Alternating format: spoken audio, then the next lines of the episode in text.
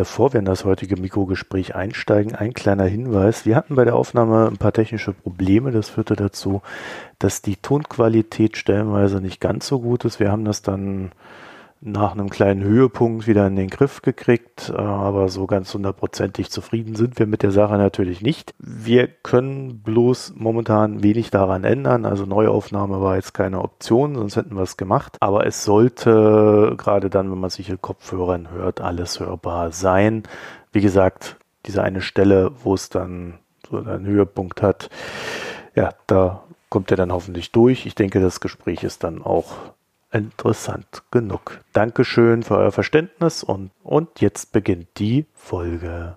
Heute ist Dienstag, der 30. Juni 2020. Willkommen zum fünften Gespräch der Mikroökonomen. Und ich freue mich heute ganz besonders, Olaf Storbeck von der Financial Times zu begrüßen. Olaf, hallo. Hallo aus Frankfurt. Olaf, wir haben auch dank der Financial Times in den letzten Monaten sehr viel über Wirecard zu lesen bekommen. Für die einen war es ein Krimi, für die anderen einfach nur ein Hä, was? Für viele war es auch ein Millionengrab, ne? Oder? ja, oder eben auch das Gegenteil davon. Ne? Haben ja auch ein paar Leute dran verdient. Also Wirecard, äh, ich glaube, das wissen jetzt mittlerweile alle, die das hören, ist äh, in Insolvenz befindlich. Äh, es gibt den Vorwurf der Bilanzfälschung. Der Vorstand Markus Braun war kurzzeitig in Untersuchungshaft, ist jetzt raus auf Kaution für fünf Millionen Euro. Der Herr Masalek, ein anderer Vorstand, ist flüchtig und hat jetzt wohl auch durchgegeben, dass er sich erstmal nicht stellen möchte. Wir haben uns gedacht, wir sprechen heute mal mit dir oder ich spreche heute mal mit dir, um den Vorgang vielleicht etwas verständlicher für die Außenwelt erklären zu können. Vielleicht fangen wir einfach mal mit der Frage an, Wirecard als Unternehmen ohne diese ganzen Eskapaden, was für ein Geschäft haben die betrieben und ist das überhaupt ein seriöses Geschäft grundsätzlich? Ja, Wirecard ist eins der Unternehmen, die im elektronischen Zahlungsverkehr ziemlich vorne sind. Man unterscheidet da verschiedene Stufen auf der Wertschöpfungskette äh, und, und Wirecard ist in erster Linie ein Unternehmen, die im Grunde dafür sorgen, dass wenn du jetzt mit deiner Kreditkarte bei Amazon was einkaufst, mit der Kreditkarte, die du von deiner Bank ausgestellt bekommen hast, dass dann am Ende Amazon auch wirklich das Geld kriegt von deinem Bankkonto. Und da gibt es eine ganze Reihe von Unternehmen, die sowas anbieten. Wirecard ist eins davon. Das ist grundsätzlich schon ein stark wachsender Markt. Äh, weil halt einfach Bargeld immer weiter aus der Mode kommt und halt elektronische Zahlungswege nicht nur im, im Internet, sondern halt auch in der realen Wirtschaft, im normalen physischen Einzel stationären Einzelhandel immer beliebter werden. Mhm. Und es da durchaus ja einen Markt gibt, der zu verteilen ist. Das war immer die Story, die Wirecard den Anlegern erzählt hat. Was die auch noch machen, was die ein bisschen unterscheidet von ihren meisten Wettbewerbern, ist, dass die nicht nur dieses sogenannte Acquiring-Geschäft machen, also das im Grunde sozusagen die Zahlungsabwicklung hinter den Kulissen, sondern dass die auch gleichzeitig selber Karten, Kreditkarten ausgeben. Äh, die haben vor ein paar Jahren von Citi, dieser großen US-Bank, so ein Prepaid-Kartengeschäft gekauft und geben auch in Europa über die Wirecard Bank selber auch zum Beispiel Masterkarten ausgegeben. Also ich habe mir vor ein paar Wochen noch den Spaß gemacht und habe bei dem Privatkundenangebot von Wirecard, das heißt Boon Planet, äh, ein Konto eröffnet und dadurch habe ich jetzt auch so eine virtuelle Masterkarte in meinem iPhone drin. Ich habe gesehen auf Twitter, dass du einen Euro da drauf hast. Ja, ich habe mittlerweile elf Euro drauf. Ich habe da nochmal zehn Euro hinüberwiesen, weil ich halt gucken wollte, wie lange ich noch auf dieses Konto zugreifen kann. Und da ich äh, sozusagen, wenn ich mit einen Euro zurücküberweise, wäre das Konto leer gewesen. Insofern habe ich da jetzt noch mal ein bisschen was, äh, ein bisschen Reserve hingetan. Und das Geld ist tatsächlich auch relativ schnell angekommen. Also ähm, und noch funktioniert das alles. Also die Wirecard Bank ist ja auch nicht von der Insolvenz betroffen. Insofern ist mein Geld sicher. Und ich habe mir gedacht, ich bin mal gespannt, äh, mal zu sehen, wie das, wie das ist, falls man in so einem Einlagensicherungsfall betroffen ist. Und das mit irgendwie 11 Euro ist ja das Risiko ja auch überschaubar. Also die Wirecard selber hat dann auch an diesen Transaktionen verdient, die sie für andere abgewickelt hat. Da gibt es dann wahrscheinlich so eine gewisse Provision. Genau, die kriegen dann da irgendwie einen Prozent oder zwei Prozent des Transaktionsvolumens an Gebühren, das dann bei diesen Unternehmen, die die Transaktionen abwickeln, hängen bleibt. Und das ist ganz, auch nicht ganz trivial, weil natürlich eine gewisse Risikokomponente drin ist, weil wenn du jetzt mit deiner Kreditkarte bei Amazon was einkaufst, weiß ja Amazon im ersten Moment nicht, ist die denn jetzt auch wirklich noch gedeckt oder nicht. Und Wirecard hat immer gesagt, dass bei ihnen die Zahlungsausfälle besonders gering sind, weil die irgendwie angeblich so eine so besonders fortgeschrittene und, und moderne ähm, Technologie haben, dass die dann aufgrund ihres Data Minings und, und ihrer Kundendaten halt besonders gut vorhersagen können, was ausfällt und was nicht ausfällt und dadurch den Händlern besonders besonders gute Konditionen anbieten konnten mhm. und halt auch das Risiko minimieren konnten. Und die haben auch immer gesagt, ja, wir können dann auch Prognosen machen, wenn du jetzt irgendwie ähm, im Laden stehst und dir irgendwelche teuren Sachen anguckst, dass du dann über die App irgendwann auch dann direkt noch das Darlehen angeboten bekommst, um das zu kaufen oder so und das zu finanzieren. Das war immer so die die Vision und die Equity-Story sozusagen, die die ihren Anlegern verkauft haben. Die Wirecard Bank hat aber auch noch eine zweite Funktion. Sie galt als White Label Bank, die über die andere eine Dienstleistung, eine Bankdienstleistung anbieten konnten. Ne? Genau, zum Teil haben Fintechs die genutzt. Wirecard hatte auch noch andere Tochterfirmen, die in Großbritannien ansässig sind und die auch dann so White-Label-Angebote für Fintechs gemacht haben, was so Prepaid-Kreditkarten und so weiter betrifft. Und da war es jetzt übers Wochenende so, dass dieser Teil von der britischen Aufsicht temporär im Grunde eingefroren worden ist und dann auch Tausende von Kunden plötzlich nicht mehr an ihr Geld auf diesen Karten lag, drangekommen sind. Und das waren zum Teil Leute, die nicht viel Geld haben, die dann auch wohl das Wochenende über echte Probleme hatten, sich überhaupt noch irgendwie was zu essen zu kaufen, weil ihre einzige sozusagen Bankverbindung, also eine Bankverbindung, Bankkonto ist das nicht, aber dann der einzige Zugang zum elektronischen Zahlungsverkehr über diese Karten, die dann plötzlich eingefroren waren, stattgefunden hat. Also da gab es größere Verwerfungen dann vor allen Dingen für die Individuen mal wieder. Ne? Wäre es eigentlich verkehrt, wenn ich jetzt sagen würde, dass äh, Zahlungsabwicklung so ein Geschäft ist, das vor allen Dingen davon lebt, dass man skaliert, also je mehr Abwicklung man hat, desto besser ist es natürlich für die Einnahmen, logischerweise, aber es ist dann auch in dem Geschäft selber drin, dass man auch beginnt, global zu, zu expandieren. Ne? Also das ist nicht so ein Ding, wo man sagt, da gebe ich mich zufrieden, wenn ich in Deutschland ein gutes Geschäft habe. Genau, das ist halt ein ganz klassisches Geschäft, wo es halt die Menge macht, wo du an jeder einzelnen Transaktion nur Bruchteile von Cents im Zweifel verdienst und wo du auch von der technischen Infrastruktur relativ hohe Fixkosten hast, weil du brauchst halt IT und, und, und so, du brauchst diese Lizenzen, die du irgendwie, brauchst eine, eigentlich eine, theoretisch auch eine Compliance, die war jetzt bei Wirecard nicht so gut ausgeprägt. Also du hast halt relativ hohe Fixkosten, die letztendlich äh, unabhängig sind von der Zahl der Transaktionen, die du verarbeitest oder nicht komplett unabhängig, aber du jetzt 1000 oder 10.000 Transaktionen hast, das, das hat dann nicht mehr so den Einfluss auf deine Kosten, jetzt mal eine, um eine gegriffene Zahl zu nennen. Und insofern ist da natürlich Skalierung und Größe äh, ein entscheidender Faktor. Okay, also das ist ungefähr so das Geschäft, was Wirecard gemacht hat. Bevor wir jetzt in die Tiefe gehen, ihr habt ja bei der Financial Times, äh, also ich habe jetzt Artikel ad hoc mal bis 2015 zurückgefunden, aber äh, wahrscheinlich würde ich auch noch von davor was finden, wenn ich weiter zurückgehen würde. Ihr habt da ja sehr intensive Recherche gemacht und äh, gerade letztes Jahr, als ich meine im Februar dann äh, der große in Anführungszeichen größte äh, Artikelvorwurf gegenüber Wirecard aufgekommen ist, da gab es in Deutschland erstmal sehr viele Abwehrreaktionen. Oder habe ich das falsch wahrgenommen?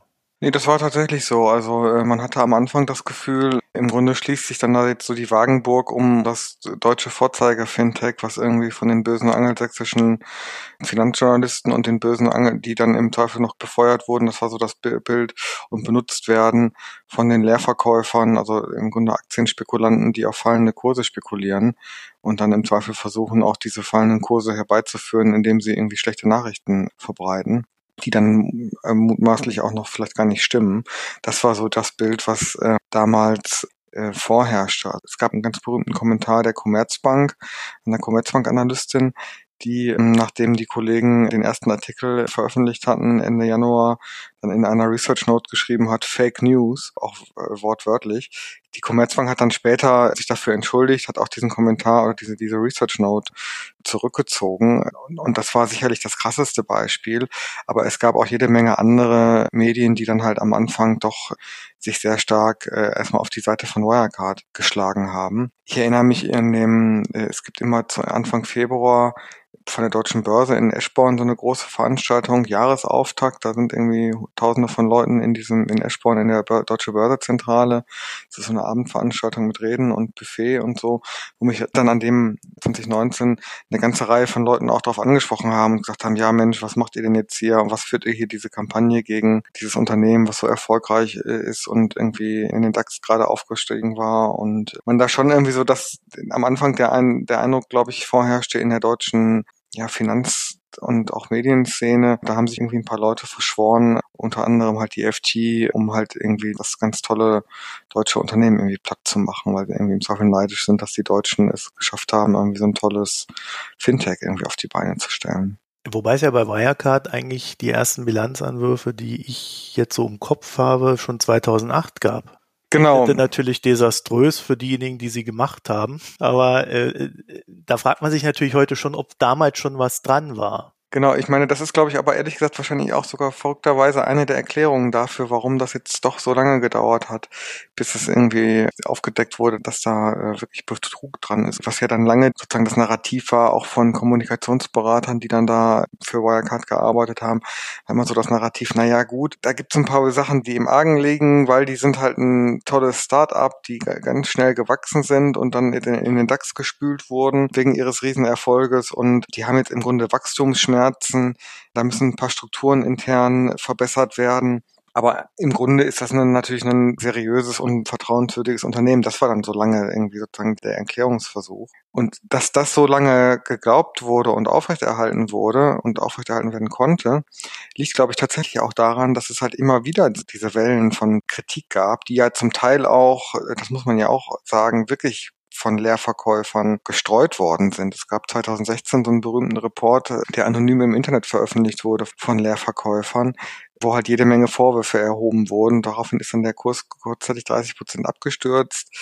Das Ganze ist dann aber alles irgendwie im Sande verlaufen. Es wurden Ermittlungen der Staatsanwaltschaft gegen diese Leerverkäufer und gegen die Autoren dieses Reports eingeleitet inhaltlich ist das alles nicht wirklich auch wieder nicht weiterverfolgt worden. Und es gibt ja, glaube ich, irgendwie so eine Fabel irgendwie, dass man immer ruft, es, ich krieg das nicht mehr zusammen genau, aber dass man immer ruft, es brennt, es brennt und obwohl es nicht brennt und dann, wenn es wirklich brennt, glaubt einem halt keiner mehr. Und ich glaube so ein bisschen, ob das jetzt früher gebrannt hat oder nicht oder ob Wirecard nur geschafft hat, das irgendwie vom Tisch zu wischen, kann ich im Moment nicht beurteilen, aber der Eindruck, der entstanden war, war halt immer, naja, es gibt da immer diese Vorwürfe, gibt diese blöden Shortseller, die immer die wieder attackieren. Das stimmt alles nicht, also wird es dieses Mal auch wieder nicht stimmen. Mhm. Und so hat auch das Unternehmen halt versucht, das in seiner Kommunikationsarbeit darzustellen. Ja, das hat halt relativ lange verfangen. Wobei man auch da ja schon äh, gehört hat, dass Wirecard da ein Unternehmen engagiert hatte für die Kommunikation, also gerade für diese äh, Katastrophenkommunikation, das ziemlich Hardball spielt. Und dann kamen ja auch diese Anwürfe, ähm, dass die Financial Times mit Shortsellern zusammenarbeitet. Wie ist denn das journalistisch? Ihr macht ja eure eigenen Recherchen offensichtlich. Also ihr guckt ihr euch die Bilanzen an, ihr geht da rein, äh, ihr findet äh, Sachen und es gibt ja dann auch äh, aus 2015 Artikel von äh, Dan McCrum, der auch einfach nur diese Fragen stellt. Ja, das passt doch nicht zusammen in der Bilanz. Warum, wieso, weshalb? Ne? Das sind ja Fragen, die man grundsätzlich äh, beantworten kann, könnte. Aber wenn ihr dann von irgendeinem Fonds Informationen nochmal ergänzend hinzubekommt, wären das valide Informationen für euch, die ihr dann verwenden könnt? Oder wisst ihr, okay, die haben natürlich eine eigene Agenda und da halten wir uns dann zurück? Also ich muss sagen, ich war jetzt in die investigative Recherche nicht direkt eingebunden. Wir hatten da eine relativ klare Arbeitsteilung, die, glaube ich, auch gut war, dass das von London aus gemacht wurde und ich halt versucht habe, weil auch das natürlich nötig war, im Grunde von Frankfurt aus über Wirecard im Grunde so zu berichten wie über jedes andere Unternehmen auch. Und ich war dann halt irgendwann unter anderem in der paradoxen Situation vor einem guten Jahr, dass ich dann irgendwie eine Meldung geschrieben habe, die BaFin hat Anzeige gegen zwei FT-Journalisten erhoben wegen Verdacht auf Marktmanipulation, was wir so berichtet haben, wie wenn das über je, wenn das irgendein anderer Kollege oder irgendeine andere Anzeige ja. halt auch gewesen wäre. Insofern kann ich da, und ich glaube, wir würden da jetzt auch nicht über konkrete Fälle äh, hier in einem Podcast reden. Nein, natürlich nicht. Ob das jetzt von einem Fonds kommt oder von wem auch immer, ist letztendlich erstmal egal. Du hast dann eine Information, bei der Information musst du dann sehen, stimmt die äh, und musst sie versuchen zu überprüfen. Wir haben grundsätzlich das Prinzip in allen Fällen, dass wir sowas nur dann eigentlich schreiben, wenn wir es aus zwei unabhängigen Quellen voneinander haben. Insofern, wenn dir jetzt irgendwie ein Shortseller irgendwas erzählt, ist es halt die eine Sache, ob man das dann versucht, irgendwie der Sache nachzugehen und, und das dann bestätigt zu kriegen wenn wir das bestätigt kriegen würden, ist es grundsätzlich natürlich auch ein Baustein, den man, den man auch verwenden könnte, wenn es denn stimmt. Nee, war nur so eine generelle Frage zum Vorgehen, damit verständlich wird, wie gearbeitet wird. Man muss ja dazu sagen, ihr habt ja auch Unterlagen am, äh, dann vorgelegt, wo man dann schon sagen muss, also das ist ja dann schon recht eindeutig, wenn direkt auch Unterlagen aus dem Unternehmen vorliegen. Gut, bei diesen Unterlagen musst du natürlich auch sicher sein, dass du da nicht Fälschungen drauf mhm. aufsetzt und ja es ist natürlich immer besser, wenn du Dokumente hast, aber ähm, das an sich alleine reicht halt auch nicht. Und äh, ich meine, was die Kollegen da teilweise gemacht haben, ist eine Kollegin, die in Singapur sitzt, die ist dann ja auch auf die Philippinen mal gefahren und hat ein paar dieser mutmaßlichen Geschäftspartner von Wirecard, die da angeblich Millionen Umsätze und, und, und Tausende von Transaktionen verarbeiten oder Hunderttausende besucht und hat festgestellt, das ist irgendwie ein, die Adresse, da, da wohnt irgendwie ein pensionierter Fischer, der äh, noch nie was von Wirecard gehört hat und ganz sicherlich kein globales, kein global und operierendes Zahlungsdienstleister betreibt. Wäre übrigens etwas gewesen, was ich eigentlich von einem Wirtschaftsprüfer erwartet hätte, aber äh, zu dem kommen, kommen wir dann später nochmal. Ne? Ich würde halt vielleicht noch eine Sache sagen, einfach so wie ich das erlebt habe, was halt schon ganz interessant, also für mich spannend war, ich, also du hattest vorhin ja angesprochen,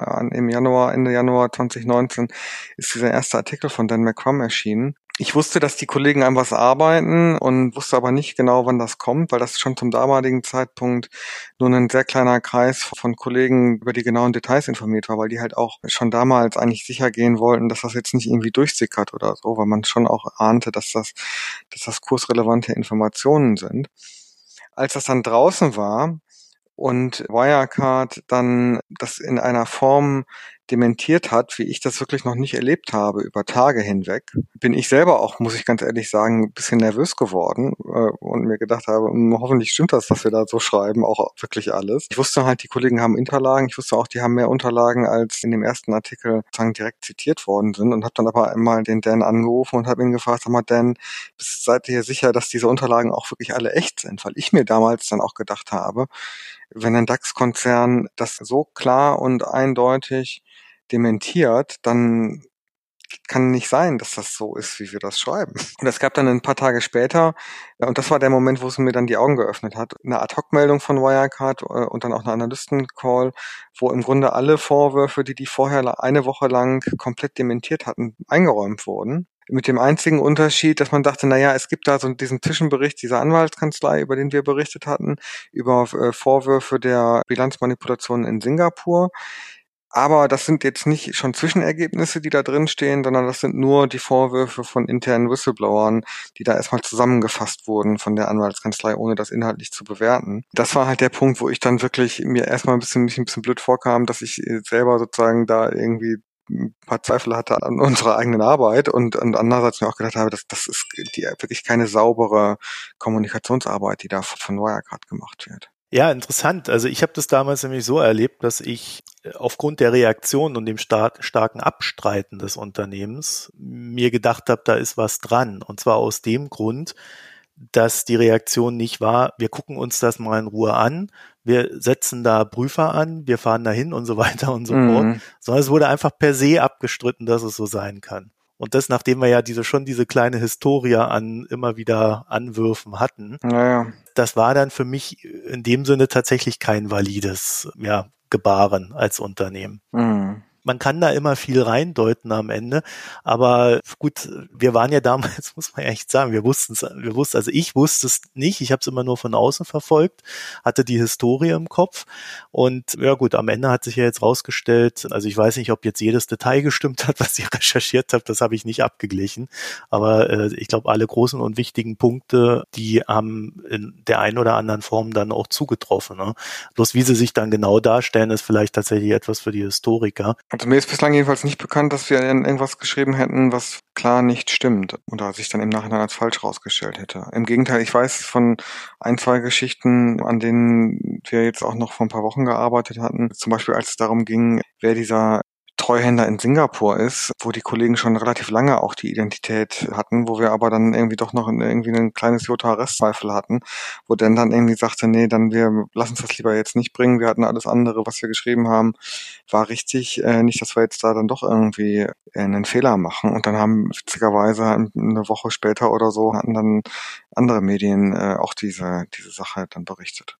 Jetzt gehen wir aber rein in den Vorgang an sich, weil der ist ja durchaus spannend. Also es würde mich jetzt nicht wundern, wenn Dan McCrum am Ende irgendwie ein Buch darüber schreibt. Ja, also ich glaube, ein Buch wird er auf jeden Fall schreiben. Ich habe ungefähr zu dem Zeitpunkt, als das dann richtig losging, im Frühjahr 2019, habe ich dieses Buch Bad Blood gelesen von dem Wall Street Journal Kollegen, der dieses US-Startup Theranos, das ist ein durchaus vergleichbarer Fall, wo die behauptet haben, sie hätten ganz neue Technologie entwickelt, um Bluttests viel einfacher zu machen.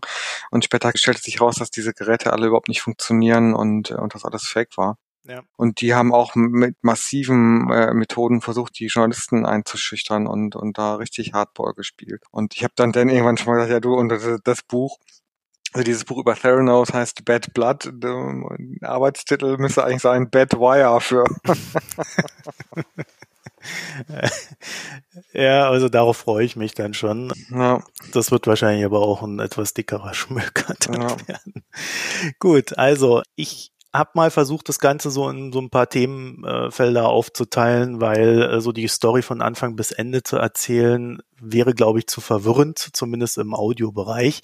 Wirecard hat im Ausland so ein Drittanbietergeschäft gemacht. Kannst du uns da die Hintergründe erklären? Das hängt ja damit zusammen, dass sie nicht in jedem Land die Lizenz haben, die sie brauchen, um äh, das Zahlungsabwicklungsgeschäft zu machen. Genau, also es ist so, in Deutschland und Europa wickeln die ihre Transaktionen selber ab über die mhm. Wirecard Bank, die ist Geschäftspartner von Visa und Master, den beiden großen Kreditkartenunternehmen, auch den anderen wichtigen Kreditkartenunternehmen. Aber in vielen asiatischen Ländern hat Wirecard keine eigenen Lizenzen und die Geschichte, die die immer erzählt haben, war, na ja, gut, da arbeiten wir dann mit lokalen Partnern zusammen, sogenannten Drittpartnern, das geflügelte Wort unter den Wirecard-Kennern ist TPA. Das steht für, also TPA, Third Party Acquiring. Und da geht es vor allem um drei Firmen. Die wichtigste davon ist in Dubai ansässig, Al-Alam. Und da stellte sich dann im Laufe der Zeit raus, auch erst durch unsere Recherchen letztendlich und Dokumente, die wir dann bekommen haben, dass dieses Geschäft was von diesen Drittpartnern betrieben wird oder was Wirecard angeblich über diese Drittpartner abwickelt, mehr als die Hälfte des Umsatzes ausmacht, den Wirecard verbucht und deutlich mehr als die Hälfte des operativen Gewinns. Also die, die Profite wurden hauptsächlich angeblich halt in diesem Drittpartnergeschäft generiert. Was aber jetzt erstmal nicht schlimm wäre, oder? Also dann ist es halt so. Oder ist es ein Problem? Naja, sagen wir mal so, selbst wenn das Geschäft so stattgefunden hätte, wie Wirecard es später beschrieben hat, ist es so, dass das eigentlich lange Zeit den Investoren nicht wirklich offengelegt wurde. Mhm. Also es gibt keine offiziell zugänglichen Zahlen, wie viel Prozent des Umsatzes und des Gewinns in, in der Vergangenheit angeblich auf diese Drittpartner entfallen sind. Es ist halt auch nicht klar, inwiefern Wirecard dieses Geschäft überhaupt wirklich kontrolliert hat. Was die halt gemacht haben über Jahre, wo auch die Wirtschaftsprüfer mitgespielt haben, ist, dass im Grunde die Umsätze, die in diesem Drittpartnergeschäft generiert wurden, eins zu eins als Umsatz von Wirecard auch gezählt wurde. Und das Cash, was mit diesen Drittpartnern generiert wurde, was angeblich auf Treuhandkonten in Asien lag. Wir wissen heute, dass es diese Treuhandkonten wohl nicht gegeben hat und dieses Cash auch nicht gegeben hat. Aber dieses Cash wurde halt auch als Cash von Wirecard gezählt. Und selbst wenn das alles so gewesen wäre und es diese Konten gegeben hätte und es dieses Cash gegeben hätte, ist es hochgradig fragwürdig, ob das rein von der Bilanzierung her überhaupt richtig war, das Cash dann mhm. Wirecard zuzurechnen und denen diese Umsätze zuzurechnen. Das wollte ich dich gerade fragen. Also diese Drittpartner sind keine Tochterunternehmen genau. von Wirecard. Genau. Sondern das sind dritte Unternehmen, die eine Dienstleistung für Wirecard erbringen. So hat Wirecard das immer dargestellt. Es steht halt der mhm. Verdacht im Raum. Und da gibt es auch jede Menge von, sagen wir mal, Indizien zumindest, ähm, die ihn auf die eine oder andere Art und Weise dafür sprechen dass diese Drittpartner in Wirklichkeit möglicherweise halt keine unabhängigen Unternehmen waren, sondern eventuell entweder von, von Wirecard oder von Wirecard Vorständen oder sozusagen von Individuen, die, die bei Wirecard auch eine Rolle gespielt haben, in Wirklichkeit kontrolliert wurden und die da möglicherweise halt auch Geschäft mit sich selber gemacht haben falls überhaupt Geschäft gemacht wurde. Und das weiß man halt im Moment alles nicht so genau. Der Verdacht war, dass das Geschäft wahrscheinlich geringer ist als dargestellt und dass diese Drittpartner keine unabhängigen Unternehmen sind, sondern in Wirklichkeit möglicherweise von Wirecard kontrolliert werden und die im Grunde dann, das fällt unter diesem englischen Begriff Roundtripping, also im Grunde so Geschäfte mit sich selber machen und dadurch ihre Bilanz aufblähen und, äh, und möglicherweise über diese Firmen auch Zahlungen abwickeln, die man lieber aus den eigenen Büchern raushalten will, weil es halt mit vielleicht mit möglicherweise dubiosen Geschäften oder nicht nur halblegalen oder illegalen Aktivitäten vielleicht verbunden ist. Das war eigentlich immer der Verdacht. Im Moment sieht es so aus, als ob es dieses Drittpartnergeschäft überhaupt nicht gegeben hat, was natürlich nochmal eine ganz andere Qualität irgendwie hat, dass diese Konten und diese Gelder, die auf den Konten liegen, ja, dass die einfach frei erfunden sind, ist, ist schon was, was ich ich mir zumindest in der Form nicht vorgestellt hatte im Vorfeld. Das ist ja aber ein ganz spannender Punkt. Eigentlich würde das ja bedeuten, dass da mit diesen Gesellschaften Umsatz, aber auch Gewinn generiert wurde, der gar nicht da ist. Ne? Genau. Und diese Gewinne und diese, dieser Umsatz wurde, ja, wurde vom Treuhänder dann bestätigt, dass er da ist. Nicht aber von den Banken scheinbar. Richtig. Also kurze Erklärung, die Banken hattet ihr jetzt zuletzt gemeldet, Ernst Young hat jetzt seit mindestens drei Jahren von den Banken keine Bestätigung bekommen oder eingeholt, das wissen wir jetzt auch noch nicht, wie rum, dass diese Konten wirklich existieren, sondern hat sich scheinbar immer nur von dem Treuhänder bestätigen lassen. Ja, genau. Es ist noch ein bisschen komplizierter leider. Und ehrlich gesagt, das war auch eine der Sachen, wo ich äh, dann gedacht habe, äh, also hier ist jetzt wirklich was richtig faul. Wir wissen, im Oktober letzten Jahres hatten wir, hatte der, hatte Dan eine große Geschichte veröffentlicht darüber, dass ihm Dokumente in die Hände gefallen oder uns zugänglich gemacht worden sind über angebliche Kunden in diesem Drittpartnergeschäft wo wir irgendwie 34 Kundennamen hatten, auf die irgendwie ein Großteil der Transaktionen entfallen ist. Dan hat sich dann in mühseliger, monatelanger Kleinarbeit auf die Spur dieser Kunden gesetzt hat die alle versucht zu kontaktieren und ausfindig zu machen und hat ist irgendwie zu dem Schluss gekommen, die Hälfte dieser, dieser 34 gibt's überhaupt nicht. Und von den anderen, die, die es tatsächlich gibt, hat irgendwie die Hälfte nicht auf unsere Frage, Fragen geantwortet und die andere Hälfte hat dann noch nie was von Wirecard gehört. Und auch nicht von Alalam und diesen Drittpartnern, mit denen die da angeblich ihre Zahlungen abwickelten. Also was halt hochgradig mhm. suspekt schon war. Daraufhin wurde dann von Wirecard KPMG beauftragt mit einer unabhängigen Sonderprüfung. Die hatten eigentlich volle Prokura, da völlig äh, also in die Systeme reinzugehen, alles im Detail nachzuchecken. Und eigentlich war der Arbeitsauftrag, den der Aufsichtsrat KPMG ausgestattet hatte, wirklich diese Transaktionen im Detail nachzuvollziehen und im Grunde die gesamte Transaktionskette dieser Zahlungen, die da angeblich stattgefunden haben, auch nachzuvollziehen. Also dann wirklich hinzugehen, zu gucken, okay, was ist der Händler, was hat der Händler im Zweifel verkauft und äh, wie viel ist dann davon äh, am Ende bei Wirecard an Provisionen hängen geblieben und so weiter. Da ist äh, KPMG an jeder Stelle, an der die versucht haben, in dieses Drittpartnergeschäft zu gucken, äh, im Grunde von der Wand gelaufen.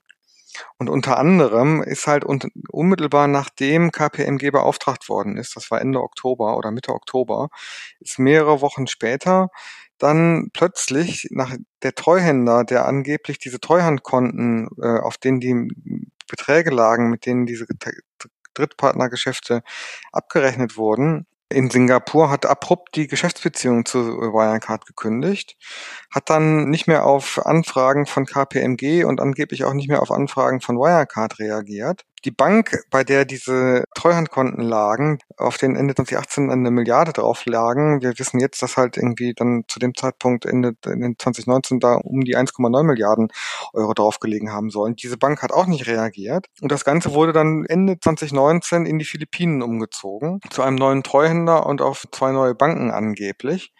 Und es ist jetzt halt im Juni rausgekommen, weil bei der Testierung der 2019er Abschlüsse dann jetzt, nachdem da halt diese ganzen Red Flags äh, aufgetaucht waren, dann doch mal bei, auch bei den Banken nachgefragt hat am Ende, in den Philippinen rausgekommen, dass es diese 2019er Konten oder diese Konten, die, die da im Dezember angeblich umgezogen worden sind, nicht gibt, dass es dieses Geld auch nicht gibt und die philippinische Notenbank hat auch gesagt, das Geld hat nie irgendwie das philippinische Zahlungssystem erreicht. Und wir haben dann in der vergangenen Woche eine große Geschichte veröffentlicht, dass auch vorher, in den drei Jahren vorher, also zwischen 2016 und 2018, als das Geld noch in Singapur lag, bei einer Bank in Singapur angeblich, dass da der Wirtschaftsprüfer von Wirecard EY halt auch nie bei der Bank nachgefragt hat und nie verifiziert hat, ob es wirklich diese Konten überhaupt gibt und ob die Beträge, die auf diesen Konten liegen, ja, real sind, sondern hat sich damit zufrieden gegeben mit Dokumenten, die von Wirecard angeblich dann ausgestellt von dem Treuhänder das bestätigten. Das ist eine wilde Geschichte. Ne? Es ist normalerweise üblich, dass sich der Wirtschaftsprüfer die Konten von den Banken direkt bestätigen lässt, auch im Fall eines Treuhandkontos. Sagen wir mal so, ich, ich bin jetzt kein Wirtschaftsprüfer und da auch nur sozusagen angelerntes Wissen über die Vorgänge in so einer Wirtschaftsprüfung, aber alle, mit denen wir gesprochen haben, mehrere Professoren und Fachleute, sagen, es ist wirklich das kleine Einmaleins des Wirtschaftsprüfer, dass du was so Saldenbestätigung oder Kontenbestätigung oder auch Kontoauszüge betrifft, musst du als Wirtschaftsprüfer sozusagen die volle Kontrolle über die über den gesamten Lieferprozess in Anführungsstrichen mhm. dieser Unterlagen haben. Also du musst als ja. Wirtschaftsprüfer selber bei der Bank anfragen, auch bei einer zentralen Stelle dieser Bank, nicht einfach in irgendeiner Filiale, wo vielleicht gerade ein Mitarbeiter sitzt, der bestochen worden ist, wie das dann in den Philippinen halt auch noch der Fall war, sondern irgendwie beim Risikomanagement oder Controlling oder so. Und dann von dieser Stelle selber auch diese Daten geliefert bekommen was halt dann die Wahrscheinlichkeit, dass das irgendwie gefälschte Dokumente sind, irgendwie deutlich minimiert. Du kannst dich halt nicht darauf verlassen, dass irgendwie das Unternehmen, das du prüfst, dir dann einfach mal deine Kontoauszüge zeigt. Ich habe mal eine Wirtschaftsprüfung äh, mitgemacht oder mehrfach, äh, die auch von Ernst Young übrigens lustigerweise lief. Und äh, das lief genauso, wie du es gerade beschrieben hast. Ja, also die, die haben sich dann von uns die Unterlagen geben lassen. Wir mussten den äh, bestätigen, dass Ernst Young bei der Bank anfragen darf, mussten dann Ernst Young diese Briefe geben. Ernst Young hat die an diese Bank geschickt. Die Bank hat dann die Unterlagen an Ernst Young geschickt und so weiter. Also normalerweise läuft es genau so. Ernst Young selber sagt da im Moment überhaupt nichts zu, natürlich, wenn man die fragt. Klar. Mhm. Aber Leute, die da ein bisschen Einblick haben, in den konkreten Fall sagen halt, na ja, möglicherweise war das nicht ganz so einfach wegen dieser Treuhandkonstruktion. Weil halt diese angeblichen Konten in Asien waren nicht Konten von Wirecard, selbst in dieser erfundenen Geschichte, die Wirecard da sich ausgedacht hat, mhm. sondern das waren Konten, die im Namen des Treuhänders geführt wurden. Und deswegen äh, wäre es nicht so ohne weiteres möglich gewesen, dass dann der Wirtschaftsprüfer halt bei den Banken anfragt. Jetzt gibt's wieder andere Leute, die sagen, so eine ganze Konstruktion ist vollkommen hirnrissig. Man braucht eigentlich keinen Treuhänder, weil diese Treuhandkonten bei der Bank liegen und dafür automatisch so gemacht sind, dass halt nicht ich als Unternehmen dann sofort darauf zugreifen kann und freie Verfügung habe über das Geld. Das, die ganze Geschichte ist auch nicht plausibel. Also was mich auch immer schon ein bisschen irritiert hat an dieser Geschichte, die Wirecard erzählt hat, ist, dass, dass diese Treuhandkonten in der in dieser Fabel, die Wirecard über sein Drittpartnergeschäft erzählt hat, hatten diese Konten immer zwei Funktionen. Auf der einen Seite, das ging, äh, wurde so richtig erst in dem KPMG-Bericht deutlich, aber äh, kursierte auch schon vorher. Auf der einen Seite war angeblich auf diesen Konten Geld drauf, was Wirecard sozusagen als Sicherheit hinterlegt hat, um diese Drittpartner vor Zahlungsausfällen zu schützen. Also wenn die irgendwelche Zahlungen abwickeln, die dann nachher doch platzen. Es ist auch so, dass diese Kunden wohl durchaus immer weiter gewachsen sind und die Größe immer korrelierte mit den Umsätzen und Transaktionsvolumina, die da ausgewiesen worden sind und halt jetzt zuletzt angeblich 1,9 Milliarden betrug. Und andererseits wurden über diese Konten auch die Geschäfte mit den Drittpartnern irgendwie abgewickelt zwischen Wirecard und den Drittpartnern. Die, die Gebühren, die Drittpartner dann an Wirecard äh, gezahlt haben, wurden halt auf diese Konten gezahlt und lagen dann da. Was ich irgendwie immer schon ehrlich gesagt ein bisschen schräg fand, dass diese Konten zwei vollkommen unterschiedliche Funktionen haben. Das ist noch gar nicht so lange her, wo mir das dann jemand, der für Wirecard arbeitete, nochmal so erklärt hat. Und was Wirecard wirklich von fast allen anderen Unternehmen, die ich kenne, unterschieden hat, ist, dass die immer unglaublich lange Wachstumsziele ausgegeben haben, die, die sich auf einen unheimlich langen Zeitraum in der Zukunft bezogen haben. Und die haben zuletzt, glaube ich, gesagt, dass sie bis 2025 vier Jahren oder fünf Jahren ihr ihren Umsatz, glaube ich, verdreifachen wollten. Und die Zahl der Transaktionen sollte sich auch verdreifachen. Und da wir wussten zu dem Zeitpunkt schon, die Hälfte dieses Geschäfts kommt aus diesen Drittpartnern und jetzt liegt 1,9 Milliarden schon auf diesen Konten, hätte eine Verdreifachung bedeutet, dass sich auch diese Sicherheiten, die da auf diesen Konten liegen, ja hätten verdreifachen müssen. Die hätten dann da Milliarden von Cash auf irgendwelchen Konten liegen gehabt. Angeblich sozusagen inhärent zu ihrem Geschäftsmodell ist, überhaupt keinen Sinn macht. Das war der Bereich Drittanbietergeschäft. Geschäft kann man es ja fast gar nicht mehr nennen. Ne? Naja, ich meine, die, das ist halt jetzt eine der ganz spannenden Fragen wird sein. Habe ich gerade heute noch mal ein paar Gespräche auch zugeführt ist es wirklich so, dass dieses Geschäft einfach nicht existierte und die sich das nur erfunden haben, um irgendwie das Unternehmen besser aussehen zu lassen und irgendwie den Börsenkurs zu pushen? Oder gab es da möglicherweise doch Geschäft, was halt hinter dieser Fassade des Drittpartnergeschäfts, was Sie den Wirtschaftsprüfern erzählt haben, äh, versteckt wurde? Wo ist das Geld? Genau, und dann stellt sich die Frage, wo ist das Geld? Richtig. Aber das ist reine Spekulation zum jetzigen Zeitpunkt. Ähm, aber möglicherweise ist es so, dass wir jetzt bislang nur sozusagen die eine Hälfte der, der Geschichte kennen. Das ist ja auch so ein bisschen, glaube ich, die Befürchtung generell, dass da noch ein paar Sachen auftauchen werden, von denen man bisher noch nichts weiß und die vielleicht dann auch noch mal ein paar Milliarden vernichten, falls mhm. es hier jemals auf irgendwelchen Konten gegeben haben sollte. Was wir zum Beispiel auch wissen, was auch in diesem KPMG-Bericht relativ detailliert dargestellt wird, ist, äh, dass Wirecard diesen Drittpartnern, ich glaube letztes oder vorletztes Jahr 250 Millionen Euro unbesicherte Kredite gegeben hat. Angeblich waren das Kredite, die dafür verwendet wurden, um dann so eine Art Händlervorfinanzierung zu machen, dass der Händler, bei dem du jetzt was kaufst, der muss immer eigentlich in ein paar Wochen warten, bis das Geld bei ihm ankommt, weil das halt dauert, bis diese Transaktion abgewickelt worden ist. Und Wirecard hatte dann angeblich, das ist auch durchaus Standard, machen andere auch, aber so ein Produkt, wo die dann dem Händler gegen eine gewisse Gebühr anbieten, du kannst auch dein Geld sofort bekommen und das sozusagen vorfinanzieren ob es dieses Geschäft, wenn das eigentliche TPA-Geschäft nicht gab, ob es dann dieses Vorfinanzierungsgeschäft gab, ist ist natürlich fraglich, aber dann stellt sich aber die nächste Frage, was ist denn mit diesen 250 Millionen Kredit, der an diese an die Geschäftspartner, wo ist denn das Geld hingekommen? Dass das geflossen ist, steht fest. Das passt eigentlich ganz gut auch zu diesem Indien-Thema. Wirecard hat ja sein Wachstum könnte man sagen, auch versucht, durch Übernahmen zu befördern. Ja. Also die haben über eine Dekade hinweg 20 Unternehmen übernommen für insgesamt 1,3 Milliarden Euro. Genau. Und die größte Übernahme fand 2015, glaube ich, in Indien statt. Mhm. Und zwar für 340 Millionen haben die dort ein Unternehmen übernommen, das ein Jahr zuvor eine fehlgeschlagene Finanzierungsrunde hatte und dernach wäre es 46 Millionen wert gewesen. Ja, es ist doch vor allen Dingen auch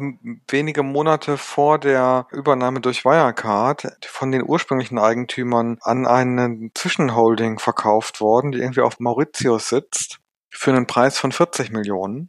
Und dann hat das halt Wirecard gekauft für 340 Millionen und bis heute weiß keiner so genau, wer eigentlich der Eigentümer war, der das zwischendurch gehalten hat. Und da steht halt auch der Verdacht im Raum, dass das möglicherweise halt auch entweder Wirecard selber war oder bestimmt Mitarbeiter von Wirecard, die dann halt im Grunde darüber auch eine schwarze Kasse vielleicht geschaffen haben können. Ja, oder die sich einfach bedient haben, ne? Die einfach mal 300 genau. Millionen oder mehr ja. zur freien Verteilung ja. im Club äh, sich irgendwo reingeschäffelt haben. Aber ich meine, die Bewertungsdifferenz ist ja eigentlich so auffällig, selbst wenn man sagt, Indien ist ein Markt, den ich erobern will.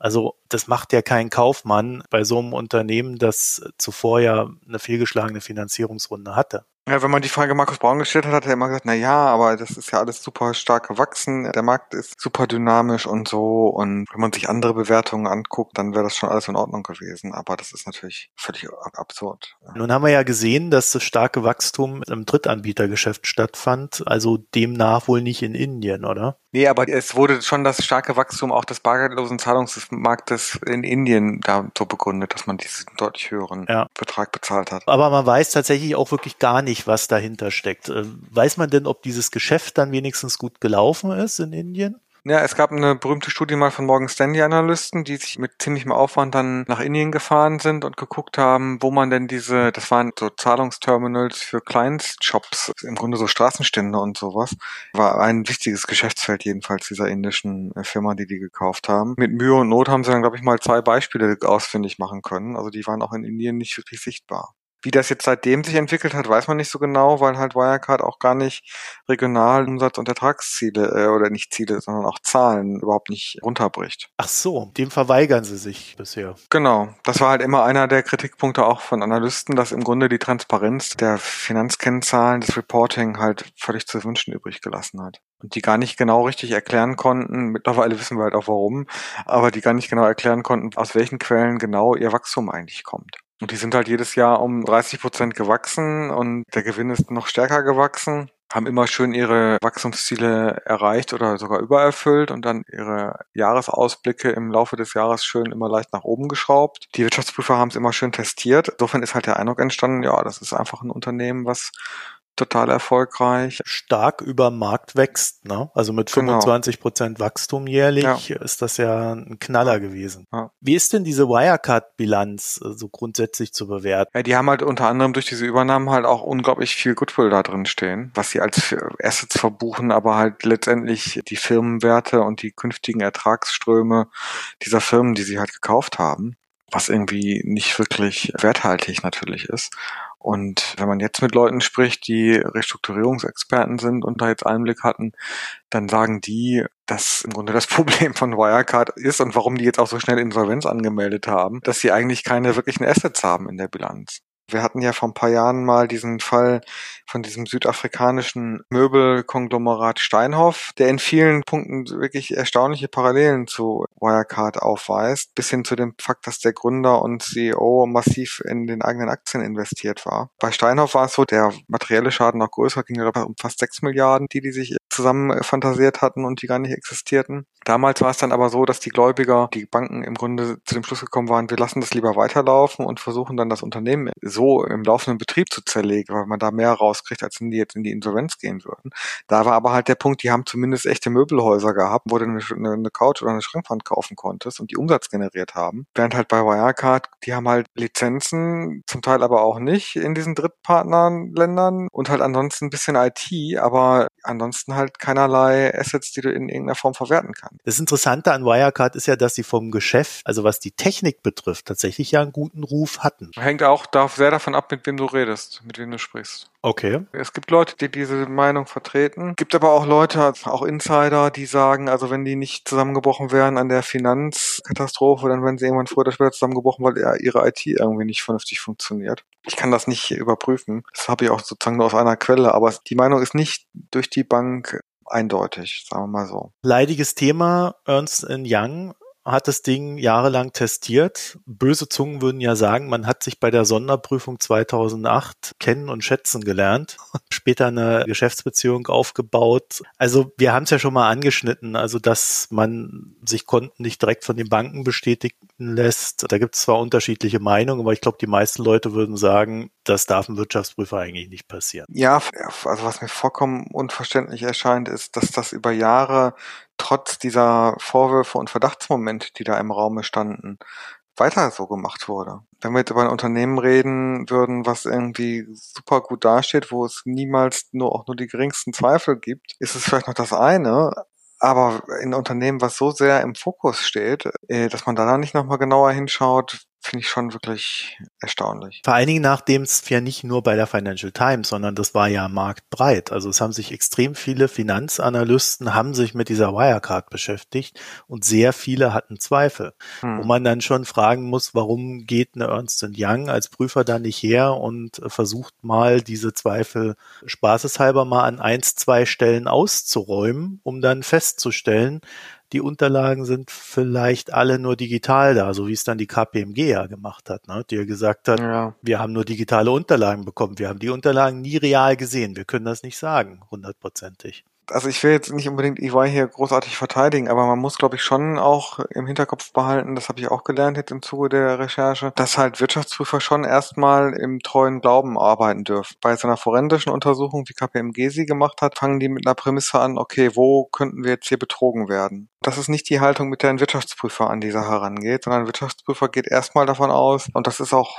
Standard und gängige Praxis bei allen, dass die Unterlagen, die ihm von dem Unternehmen vorgelegt werden, echt sind und nur wenn dann begründeter Verdacht entsteht, man dann sozusagen danach fassen muss. Aber das Verdacht. Genau, und da kommt halt dieser Punkt ins ja. Spiel, dass es halt einfach äh, über Jahre diese Zweifel gab und dass es einfach diese Abläufe mit Blick auf, ich brauche volle Kontrolle über den Prozess der Dokumentenlieferung von Banken offenbar, aus welchen Gründen auch immer, jedenfalls so nicht gemacht wurde, wie man das eigentlich erwarten würde. Heute ist bei Finanzszene ein Schreiben aus 2016 von Heinz-Roger Doms aufgetaucht. Der hat da auch mit ein paar Kollegen äh, seinerzeit sich diese Bilanzen angeguckt und hm. man hat da überlegt und gemacht, und getan und hat dann so seine Zweifel angemeldet bei der DPR, also bei dieser Bilanzprüfstelle, äh, deren Vertrag jetzt seitens vom Bundesfinanzministerium jetzt gekündigt wurde, was auch immer das dann am Ende für eine Auswirkung hat. Also da muss man ja auch schon sagen, ich fand, der Markt war da schon sehr weit schon 2015, schon 2016. Also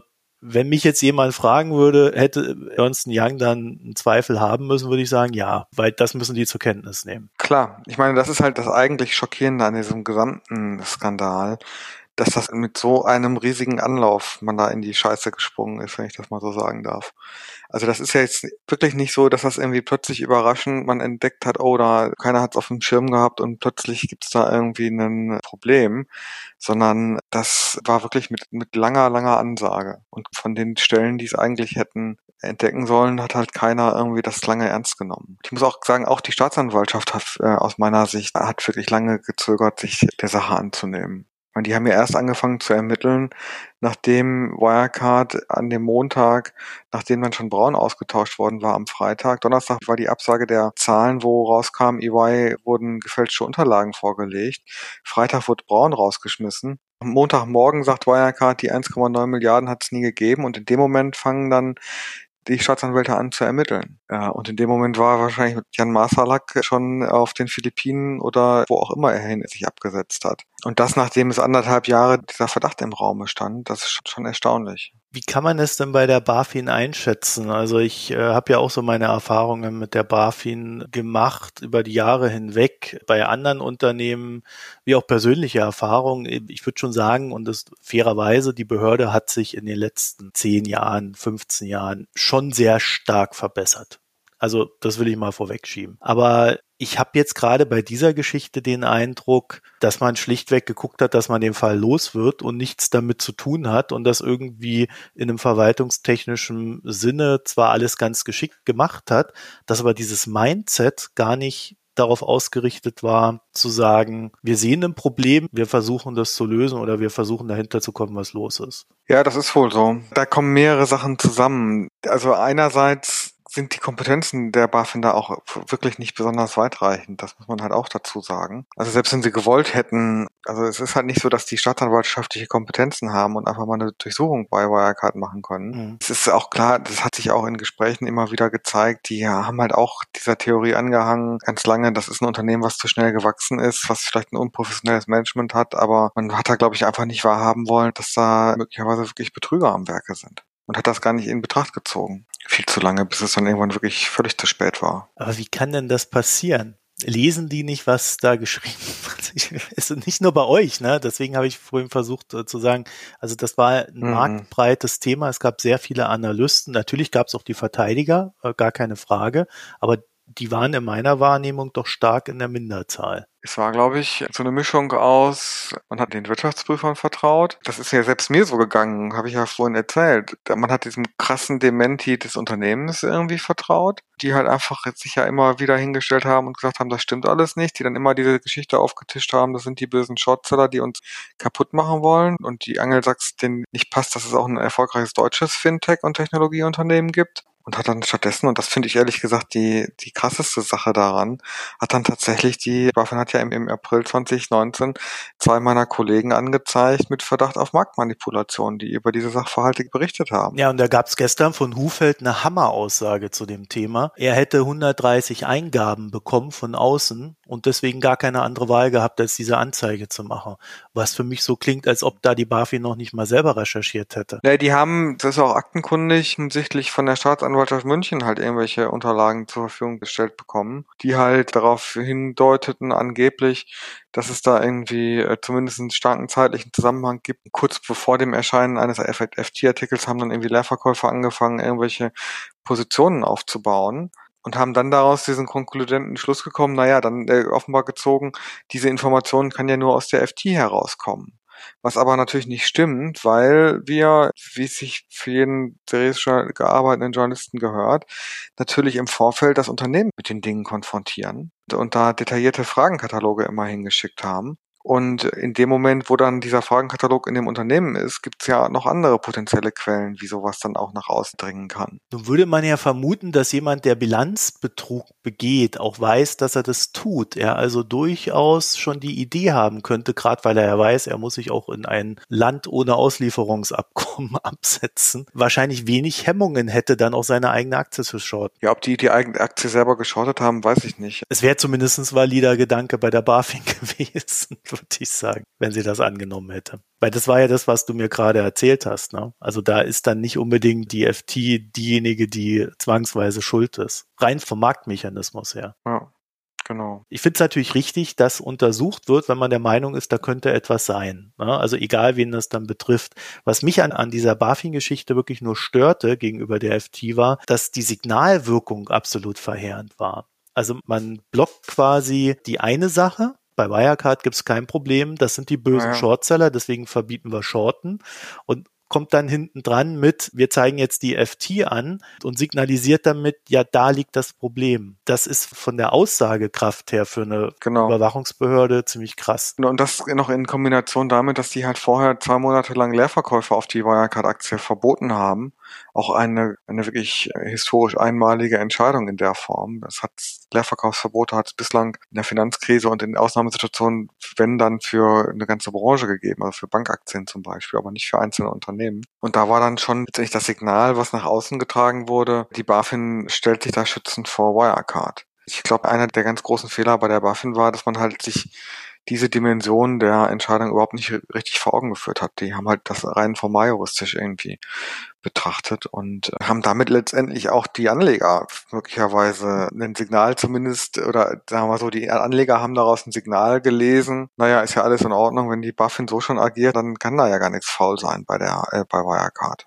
Und haben dann im Zweifel die Aktie deswegen also dann auch gekauft. Also das ist schon man weiß gar nicht, wo man da anpacken soll. Ne? Aber ich habe tatsächlich auch das Gefühl, als Beobachter an dieser Sache, dass die BaFin kein Gefühl für den Markt hat, schlichtweg.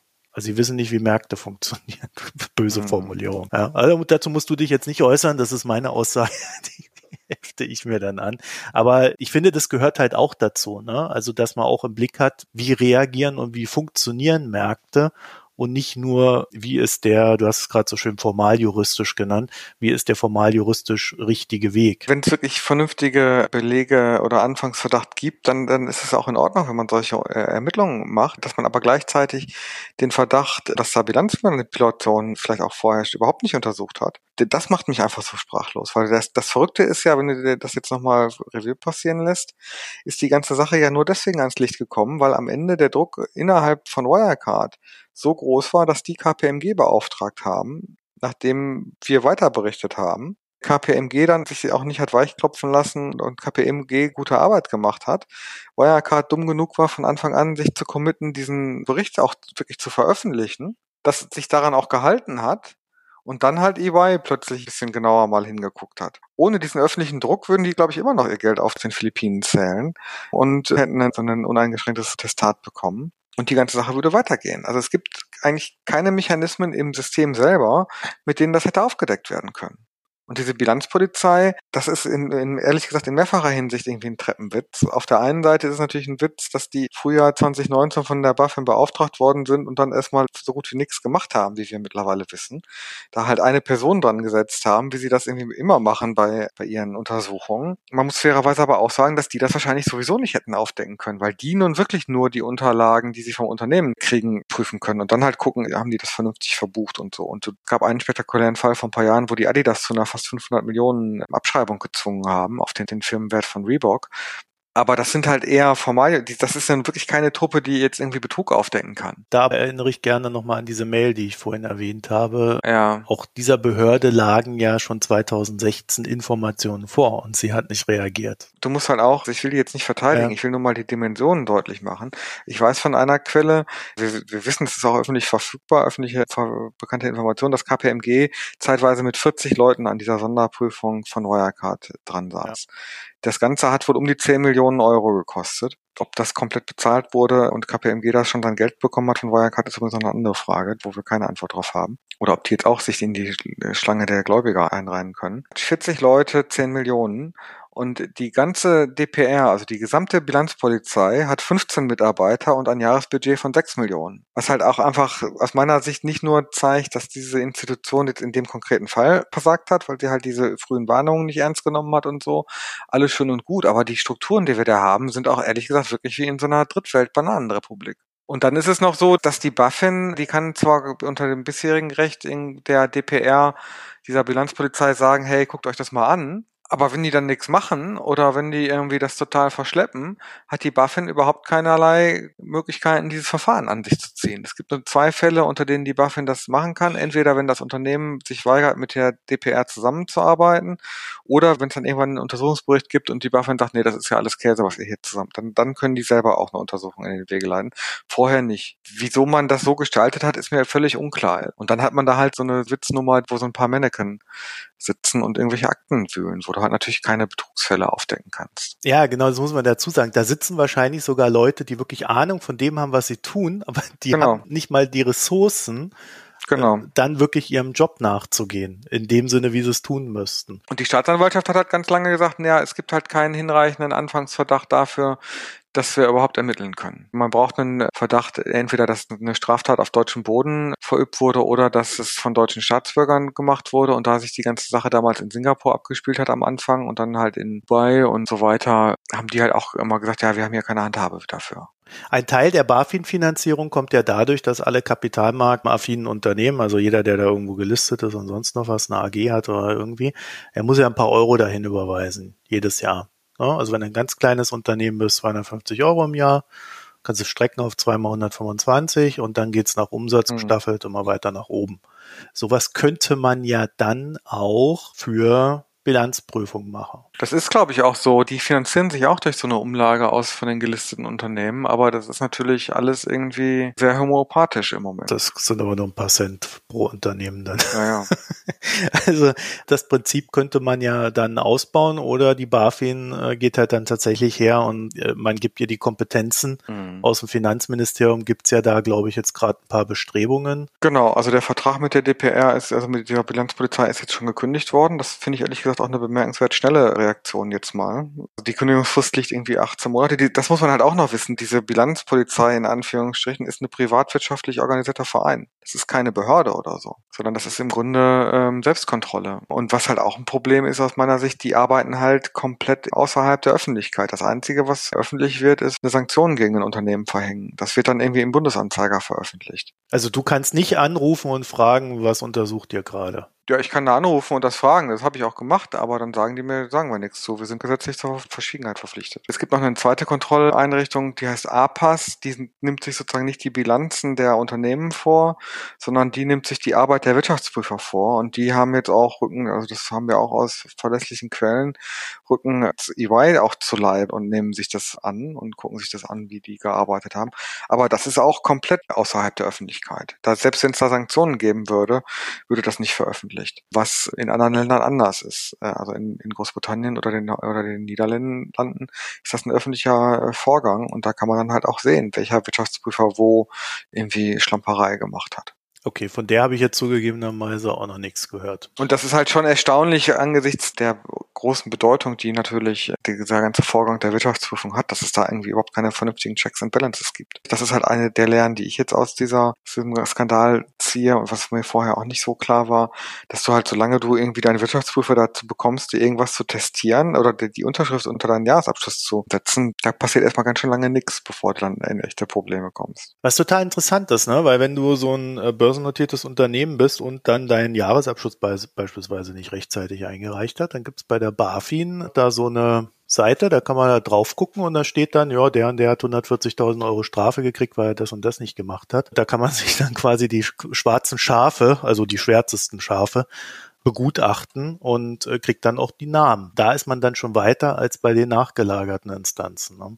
Wobei die Börsen, also es gibt da ja zwei Sanktionsmechanismen, habe ich auch gelernt für, für im Zuge der Wirecard-Recherche. Es gibt halt einerseits diese Sanktionen, wenn du gegen diese HGB-Vorschriften zur Publizität verstößt. Die mögen öffentlich sein, das, was du es jetzt gerade beschrieben hast, das war mir ehrlich gesagt gar nicht bekannt, weil das jetzt im Wirecard-Fall nicht ganz so relevant ist, weil es da ja durch Corona jetzt auch längere Fristen im Moment gibt. Aber es gibt parallel dazu noch von der Börse, von der Frankfurter Wertpapierbörse so ein Sanktionsausschuss, der auch wiederum nicht öffentlich tagt, wo das Einzige, was äh, die Börse dazu sagen konnte, war, es wird erwogen, ein Verfahren zu eröffnen. Aber schon die Tatsache, ob so ein Verfahren eröffnet wurde, ist dann irgendwie geheim. Ja, der ist, glaube ich, aber dafür da, die äh, Börsenregularien umzusetzen. Genau, aber, aber zu den Börsenregularien gehört aber auch, dass du vier Monate nach deinem Ende des Geschäftsjahres deinen testierten Jahresabschluss veröffentlichen musst. Was sie ja nicht gemacht haben, ja. Was sie nicht gemacht haben und wo es halt auch keine Ausnahme und keine Fristverlängerung wegen Corona gibt. Und das wird aber selbst, wenn es da eine Sanktion gibt, wird die nur anonymisiert später veröffentlicht. Und wenn du das genau verfolgt oder wenn du jemanden hast, der dir sagt, naja, guck da und da mal hin und das ist übrigens dann Steinhoff oder man kann dann irgendwie auch sehen, kann man darauf schließen, welches Unternehmen das war, dann kann man halt auf so große Fälle wiederum Rückschlüsse ziehen. Es ist nicht so, so sehr anonymisiert, dass man es gar nicht erkennen kann. Aber da steht halt zum Beispiel nicht drin, dass Steinhoff irgendwie 100.000 Euro Strafe bekommen hat für verspätete Abgabe, sondern da steht nur drin, ein im Prime Standard gelistetes Unternehmen, was in Amsterdam okay. äh, ansässig ist und so weiter.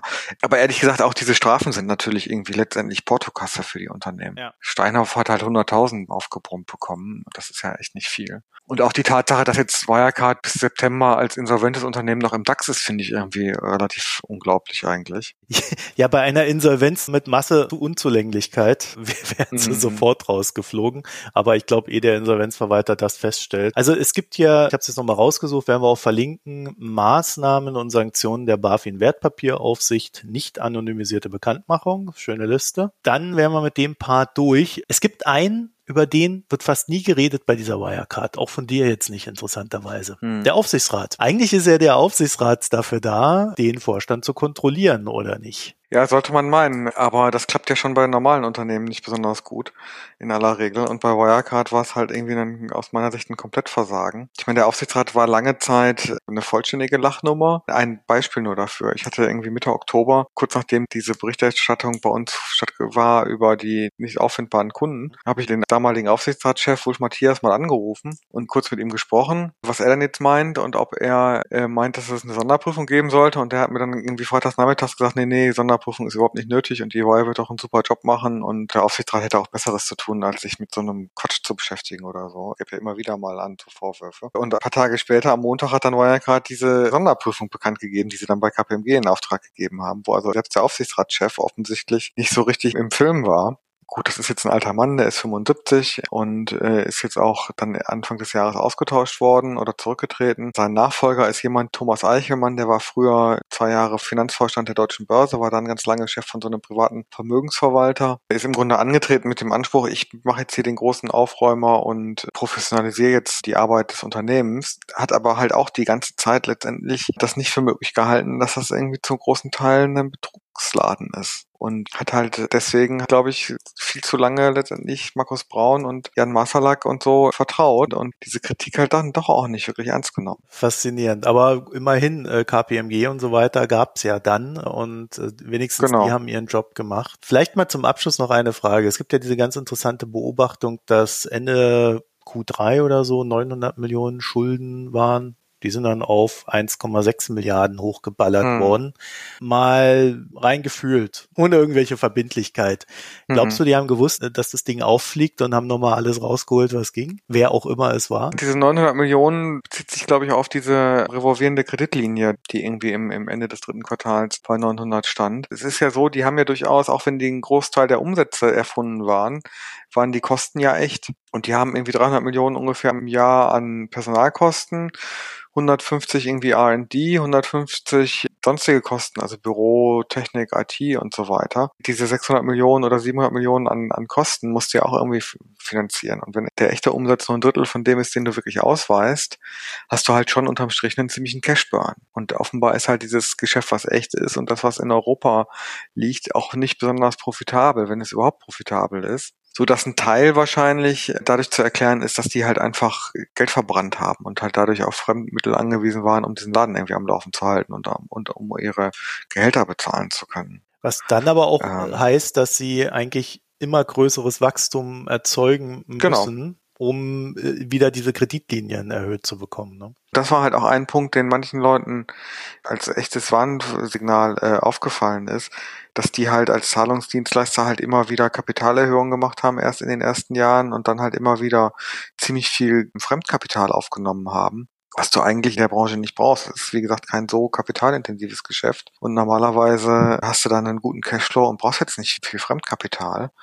Und das haben die halt auch nie so richtig vernünftig erklären können, wofür sie das brauchten. Mittlerweile wissen wir ja, sie brauchten es entweder, um sich das zur Seite in die eigene Tasche zu stecken und oder um halt äh, einfach diesen Laden irgendwie am Laufen zu halten. Olaf Storbeck, ich bedanke mich für das Gespräch und die Aufklärung und ja, ich äh, hoffe, du hast jetzt dann in nächster Zeit dann noch ein paar ruhigere Tage und nicht so eine anstrengende Zeit wie die letzten Wochen. Ja, was ich an Markus Braun persönlich übel nehme, ist, dass er mir einen Strich durch unseren für letzte Woche geplanten Urlaub gemacht hat, den ich dann äh, abgesagt habe, weil es klar war, dass das alles irgendwie jetzt doch relativ schnell gehen wird wahrscheinlich. Also dann, Olaf, vielen Dank dann bald einen schönen Urlaub und äh, ich hoffe, wir sprechen uns in einer angenehmeren Sache wieder. Für die, die sich nicht mehr erinnern, den Olaf Storbeck hat man nämlich schon mal da für seine großartige Bierrecherche über den deutschen Brauereimarkt. Genau. Ganz anderes Thema, ja. Die verlinke ich dann auch nochmal in den Show Notes, da könnt ihr dann auch nochmal reinhören. Also Olaf, ähm, bis bald. Tschüss. Alles klar, danke. Tschüss.